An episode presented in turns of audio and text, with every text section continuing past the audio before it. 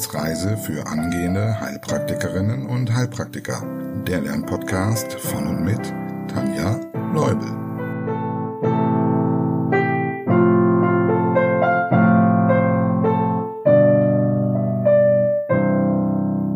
Hallo und herzlich willkommen zu Folge Nummer 52. Letzte Woche haben wir das Thema Anämie abgeschlossen. Wir haben alle Formen durchgesprochen wann zu wenig vorhanden ist an Hämoglobin, Hämatokrit oder Erythrozyten. Heute lernen wir Erkrankungen kennen, bei denen die Erythrozyten sogar zu viel sein können oder bei denen die Anzahl anderer Blutzellen aus dem Lot geraten ist. Vorher noch ganz kurz ein Hinweis. Am Montag, 5. September, ist unser nächstes Online-Meeting. Yeah! In dem du alle deine Fragen loswerden kannst. Falls du noch kein Mitglied bist und mitmachen möchtest, Such dir bis spätestens Freitag 17 Uhr ein Paket bei Steady aus. Du kannst natürlich auch ein Monatspaket buchen und sofort wieder kündigen, wenn du es einfach mal nur einen Monat lang testen möchtest und schauen möchtest, ob das überhaupt was für dich ist. Mit einer Mitgliedschaft schlägst du gleich mehrere Fliegen mit einer Klappe. Du unterstützt das Fortbestehen des Podcasts, du sammelst unendlich viele Karma-Punkte, du kannst dich mit Gleichgesinnten austauschen, Du verpasst keine Folgen mehr, da du auch auf die exklusiven Zugriffe erhältst du bekommst im engagierten Lernerpaket 10% auf die Prüfungsvorbereitungscoachings mit mir. Und dafür gelten immer noch die Sommer-Special-Preise. Und zwar für alle Coachings, die du bis zum 15. September buchst. Also, reinschauen, was der die kostet nichts und der Newsletter auch nicht. Und äh, da es bei vielen noch nicht angekommen ist, du kannst den Text zur aktuellen Folge auch immer nochmal nachlesen auf meiner Homepage www.tanjas-naturheilkunde.com. Unter Lernunterstützung Blog findest du die aktuellen Begleittexte. Gut, kommen wir zur Kurzwiederholung. Was haben die renale, hämolytische und aplastische Anämie gemeinsam? Bei allen handelt es sich in der Regel um eine normozytäre, normochrome Anämie. Wo liegt die Ursache bei der renalen Anämie? Es kommt zur renalen Anämie, wenn die Niere es nicht mehr schafft, genügend EPO zu synthetisieren, meist aufgrund einer chronischen Nierenerkrankung. Welche korpuskulären Formen der hämolytischen Anämie fallen dir ein? Oder anders ausgedrückt, bei welchen Erkrankungen sind die Erythrozyten in ihrer Form bzw. Struktur so verändert, dass sie frühzeitig abgebaut werden. Bei der Thalassämie, bei der Sichelzellanämie und der Kugelzellanämie als Beispiele. Welche Menschen leiden besonders häufig an Sichelzellanämie? Menschen aus dem Mittelmeerraum und Afrika. Nenne fünf Gruppen von Ursachen und am besten noch jeweils ein Beispiel dazu, die extrakorpuskulär, also ohne dass es an der Form oder Struktur der Eris liegt, zu einer hämolytischen Anämie führen.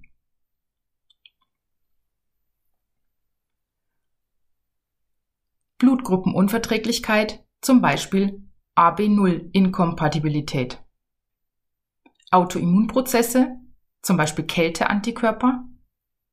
Mikroangiopathien, zum Beispiel Huss, Infektionskrankheiten, zum Beispiel Malaria und mechanische Schädigungen, zum Beispiel durch mechanische Herzklappen. Wer kann sich zur Blutbildungsstätte wandeln, wenn das Knochenmark mit der Produktion neuer Erythrozyten überfordert ist? Milz und Leber. Warum sind Menschen mit einer hämolytischen Anämie besonders gefährdet, Gallensteine zu bekommen? Weil durch die Hämolyse viel Bilirubin anfällt, welches Bestandteil von Gallensteinen sein kann. Was ist eine Splenektomie und wann wird sie durchgeführt? Es handelt sich hierbei um die Entfernung, Ektomie, der Milz, Spleen. Diese wird erwogen, wenn bei einer hämolytischen Anämie keine ursächliche Behandlung möglich ist. Und hier ein bisschen Verknüpfungswissen. falls du fortgeschritten bist, was muss nach einer Milzentfernung beachtet werden? Es besteht ein erhöhtes Infektrisiko. Es gibt Erreger, die hier besonders gefährlich sind. Deshalb wird diesen Patienten unbedingt empfohlen, sich gegen Pneumokokken, Meningokokken und HIP und jährlich gegen Influenza impfen zu lassen. Sie sollten einen Notfallausweis bei sich tragen und bei Reisen in Malariagebiete besonders vorsichtig sein. Welche Symptome treten bei der aplastischen Anämie auf? Da alle drei Blutzellen betroffen sein können und meist auch sind, treten dementsprechende Symptome auf. Allgemeine Anämiesymptome durch die fehlenden Erythrozyten, Abwehrschwäche durch die fehlenden Leukozyten und eine erhöhte Blutungsneigung aufgrund der fehlenden Thrombozyten. Und nun noch zu den Blutgruppen. Ja, ich hatte bei Instagram eine Wiederholungsfrage dazu eingestellt und einige von euch haben sie gesehen und auch beantwortet. Und bei diesen Antworten habe ich festgestellt, dass das Thema noch nicht bei allen so wirklich klar ist. Also, falls etwas nach dieser nächsten Frage immer noch unverständlich ist, melde dich bei mir und ich versuche es nochmal besser zu erklären. Aber vielleicht hilft dir ja auch Folgendes. Eine Frage zur Verständnisüberprüfung und eine ausführliche Antwort, um die Zusammenhänge noch einmal zu verdeutlichen. Warum gilt Blutgruppe AB als Universalempfänger?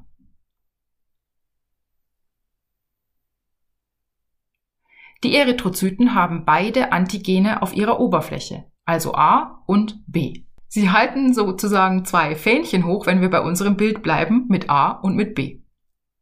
Der Organismus dieses Menschen wird also keine Antikörper gegen A und auch keine Antikörper gegen B produzieren, weil er sich damit ja selbst schädigen würde, bis hin zur Lebensunfähigkeit.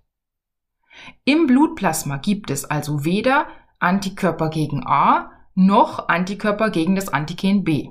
Bedeutet, kommt Spenderblut, genauer gesagt Erythrozytenkonzentrat eines Spenders, mit Blutgruppe A, sitzt auf diesen Spendererythrozyten auch wieder Antigen A. Es gibt aber keinen Antikörper A beim Empfänger, also verklumpt auch nichts. Und genauso ist es mit B. Auch A, B kann er empfangen und 0 sowieso. Warum? Ja, weil 0 keine Antigene auf der Oberfläche hat und damit ist es was? Genau, Universalspender. 0 kann also allen anderen spenden, ohne dass es zu Reaktionen kommt. Gut, ich hoffe, das ist jetzt leichter gegangen und wenn nicht, wie gesagt, dann melde dich gerne oder komm einfach am Montag zu unserem Meeting, dann sprechen wir drüber. Haben die meisten Menschen einen Rhesusfaktor oder nicht? 85% der Menschen sind Rhesus-positiv. Wann kommt es zu Problemen mit dem Rhesusfaktor? Bei inkompatiblen Bluttransfusionen und eventuell bei Schwangerschaften, nämlich dann, wenn eine Rhesus-negative Mutter ein Rhesus-positives Kind gebärt. Gut, ich habe keine Fragen mehr. Falls du noch welche hast, melde dich gern oder lass uns wie gesagt am Montag darüber ausführlich sprechen. Kommen wir zu den weiteren Erkrankungen des Blutes. Zunächst schauen wir uns die an, wo es ein zu viel an Erythrozyten geben kann. Falls du fortgeschritten bist, welche fallen dir ein? Die Erythrozytose und die Polycythemia vera. Beginnen wir mit der Erythrozytose. Diese Erkrankung wird auch Polyglobulie genannt, also viele Polykugeln, Globuli. Wobei die Erythrozyten ja eigentlich Scheiben sind. Aber gut, nehmen wir es mal so hin. Eine mögliche Definition haben wir damit schon gefunden.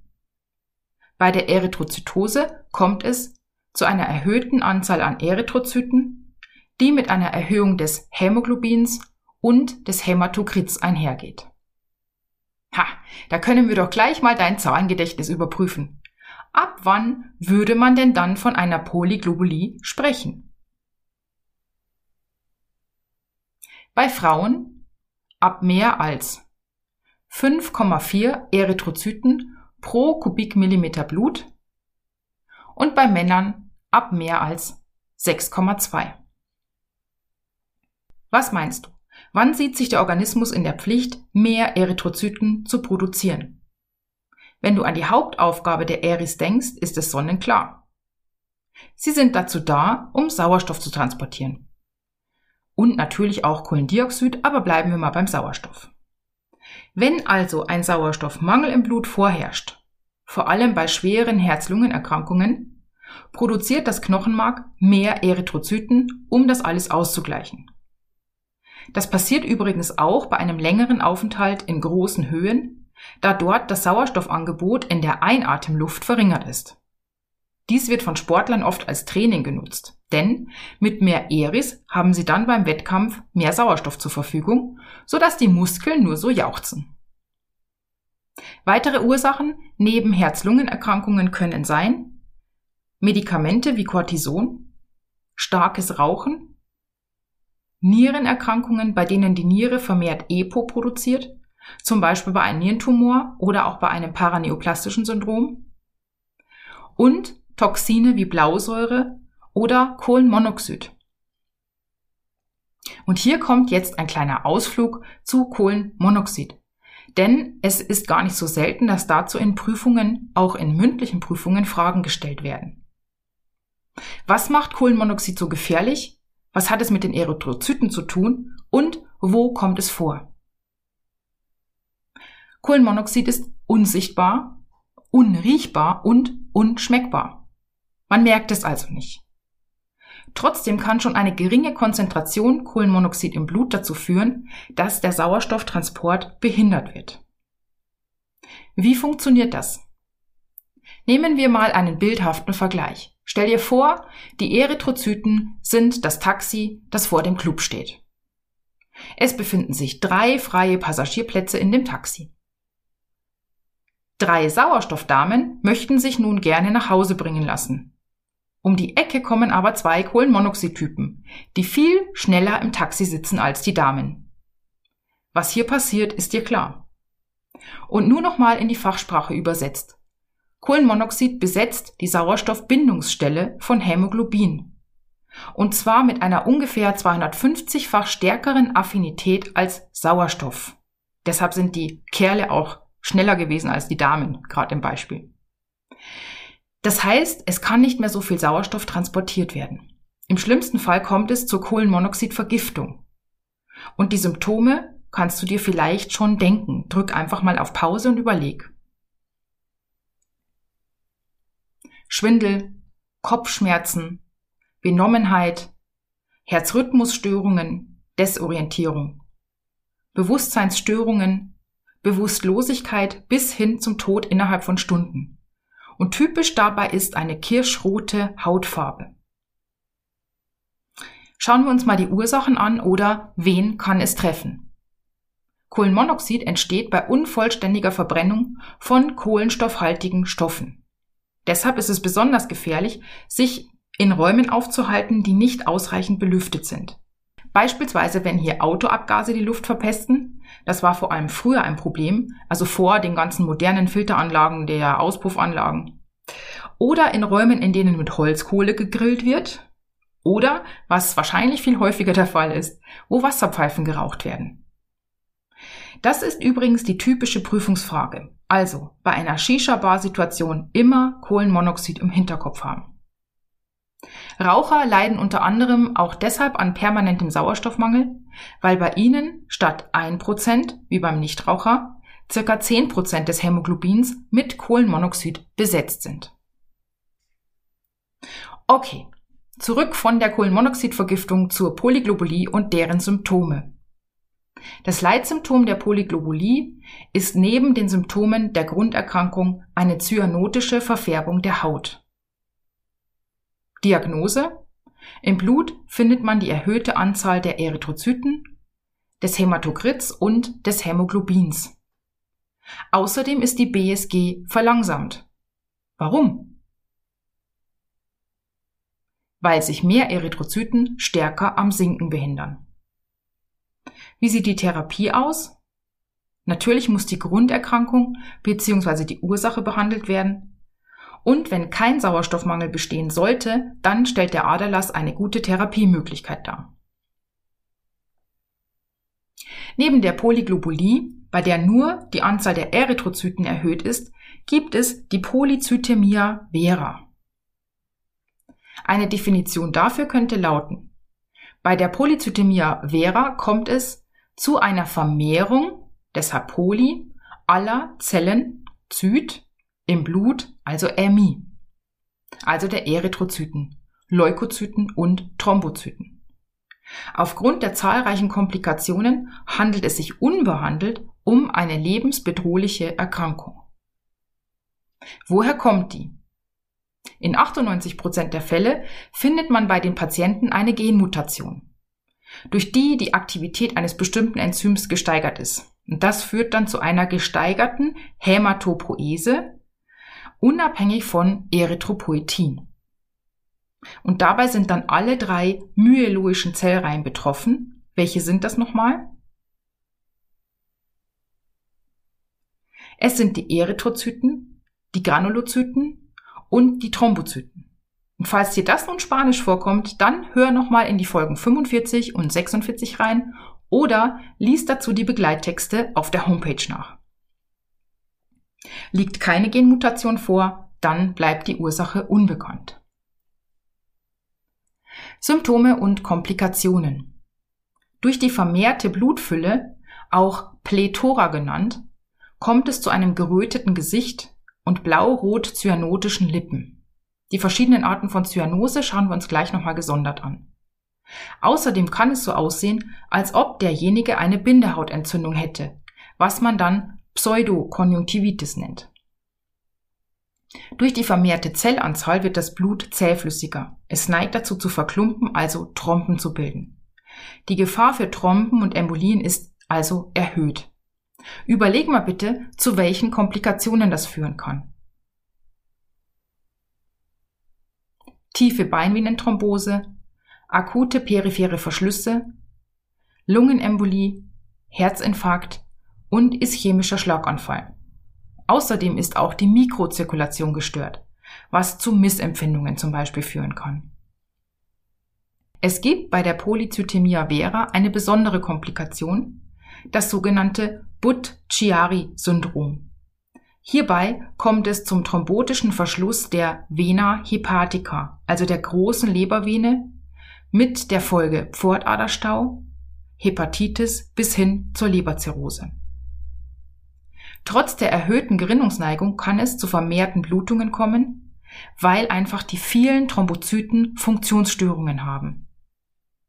Weitere Symptome sind Bluthochdruck, und die Symptome, die auch bei Bluthochdruck auftreten können. Also Ohrgeräusche, Schwindel, Kopfschmerzen und Sehstörungen. Noch eine Besonderheit bei Polycythemia vera ist der Juckreiz, der vor allem nach dem heißen Duschen oder Baden auftritt oder wenn man sich mit dem Handtuch abtrocknet. Na, bei welcher Erkrankung wäre das noch typisch? bei Morbus Hodgkin.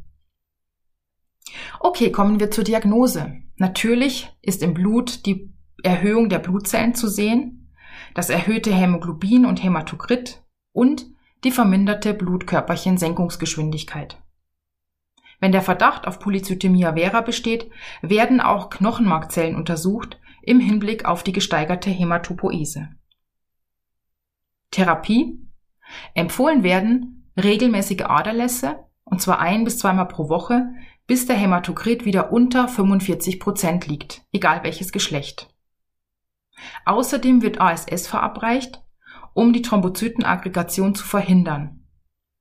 Und es werden Medikamente gegeben, die die Zellzahl reduzieren. Und wo wir jetzt so viel über Sauerstoffdefizit und Erythrozyten gesprochen haben, wollen wir mal kurz noch auf das Thema Zyanose eingehen. Wir haben es uns beim Herz schon mal angeschaut und auch beim Kreislauf und an dieser Stelle wiederholen wir also und ergänzen um die Zyanose bei Polyzytämie. Also, drück auf Pause und erkläre, worum es sich bei Zyanose handelt, welche Arten es gibt und wie man diese unterscheiden kann.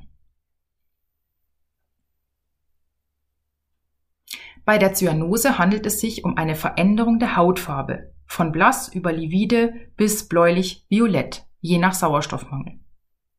Wir sprechen nicht umsonst von Hämoglobin als Blutfarbstoff, denn je nachdem, wie gut es mit Sauerstoff beladen ist, ändert es seine Farbe und somit die des Blutes. Hämoglobin, das gut mit Sauerstoff gefüllt ist, wir sagen auch oxygeniert, ist hellrot. Wenn es sauerstoffarm ist, wir sagen auch desoxygeniert, dann ist es dunkel und führt so zu einer bläulichen Hautverfärbung der Zyanose. Hiervon gibt es zwei Arten. Die periphere und die zentrale Zyanose. Bei der zentralen Zyanose sind bereits die herznahen arteriellen Gefäße nicht gut mit Sauerstoff versorgt, da das Blut in der Lunge nicht ausreichend oxygeniert wurde. Ursache dafür könnte zum Beispiel eine Lungenerkrankung wie COPD oder auch eine Linksherzinsuffizienz sein, bei der das Blut in die Lunge zurückstaut. Bei der peripheren Zyanose sind die herzfernen Gefäße betroffen, weil der Sauerstoff bis dahin bereits aufgebraucht wurde oder durch Kälte oder Linksherzinsuffizienz zu wenig Durchblutung in der Peripherie stattfindet. Bei der Polycythemia vera hat die cyanotische Verfärbung der Lippen eine andere Pathogenese. Es liegt hier so viel Hämoglobin vor, dass die Lunge es einfach nicht mehr ausreichend oxygenieren kann. Und wer die Zahlen dazu wissen möchte, keine Sorge müsst ihr nicht, aber für die, die es tiefer wissen möchten, ab 18 Gramm Hämoglobin pro Deziliter Blut reicht die Arbeitskapazität der Lunge nicht mehr dazu aus, es vernünftig zu oxygenieren. Ab 5 Gramm desoxygeniertem Hämoglobin zeigt es sich dann an der bläulichen Verfärbung und dies am deutlichsten an den Lippen. Und nun noch mal ganz kurz zur Unterscheidung der peripheren und zentralen Zyanose. Oft sagt man ja, dies könnte man an der Zunge sehen. Das ist aber nicht immer so einfach. Etwas einfacher ist es am Ohrläppchen, denn wenn das Ohrläppchen bläulich verfärbt ist und man daran reibt und es wird wieder rot, also durchblutet, dann handelt es sich um eine periphere Zyanose weil man jetzt einfach die Durchblutung, die vorher nicht da war, wieder angeregt hat.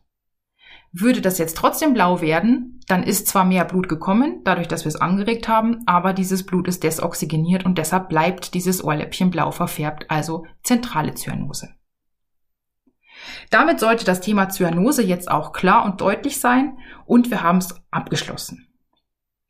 Schauen wir uns noch ein weiteres Krankheitsbild an, denn dann können wir in der nächsten Folge mit den Leukämien starten.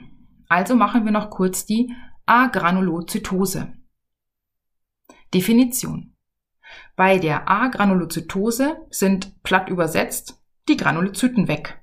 Dafür steht das A am Anfang. Also A steht immer für weg, fehlt. Und nochmal auf schön, bei der Agranulozytose kommt es zu einem starken Rückgang der Granulozyten auf unter 500 pro Mikroliter Blut entweder akut oder auch über einen längeren Zeitraum. Eine Ursache dafür kennst du bereits. Die aplastische Anämie. Aber auch andere Störungen auf Knochenmarkebene können zur Verminderung der Granulozyten führen. Außerdem gibt es die sogenannte medikamenteninduzierte Agranulozytose. Es handelt sich um eine Allergie vom Typ 2, also die zytotoxische Allergie. Medikamente wie NSAR, Antibiotika oder Thyreostatika können zu einer Antikörperbildung führen, die letztlich das Komplementsystem dazu veranlasst, die Granulozyten zu zerstören. Diese Reaktion läuft innerhalb von Minuten bis Stunden ab. Es geht also verdammt schnell, bis sich die ersten Symptome zeigen. Und hier gibt's eine Trias, nämlich eine Entzündung der Mundschleimhaut, Halsschmerzen und hohes Fieber. Und das kannst du dir jetzt ganz gut erklären, wenn du weißt, dass die neutrophilen Granulozyten vor allem die sind, die das erste Bollwerk an den Körperöffnungen bilden. Außerdem kommt es zu Infektionen durch opportunistische Erreger, wie zum Beispiel durch Clostridien. Die Diagnose wird einmal über die Symptome gestellt und man zählt im Blut dann die viel zu wenigen Granulozyten. Therapie liegt in der Beseitigung der Ursache, also zum Beispiel Absetzen des Medikaments. Und ich weiß nicht, wie es dir geht, aber ich finde es ganz schön krass, was wir hier alles so lernen. Geht es dir auch so, dass du zweimal überlegst, ob du dies oder jenes überhaupt einnehmen kannst? Ich habe noch nie schnell Medikamente genommen, aber manchmal muss es eben sein.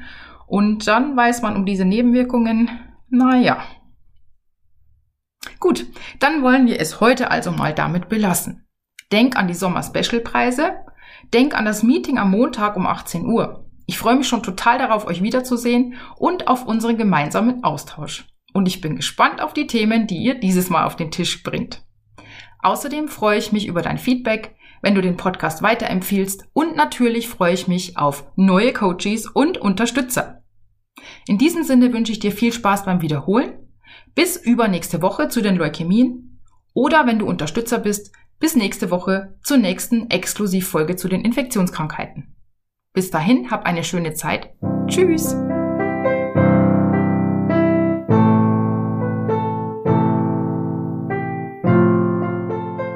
Das war eine Etappe auf der Wissensreise für angehende Heilpraktikerinnen und Heilpraktiker. Der Lernpodcast von und mit Tanja Leubel.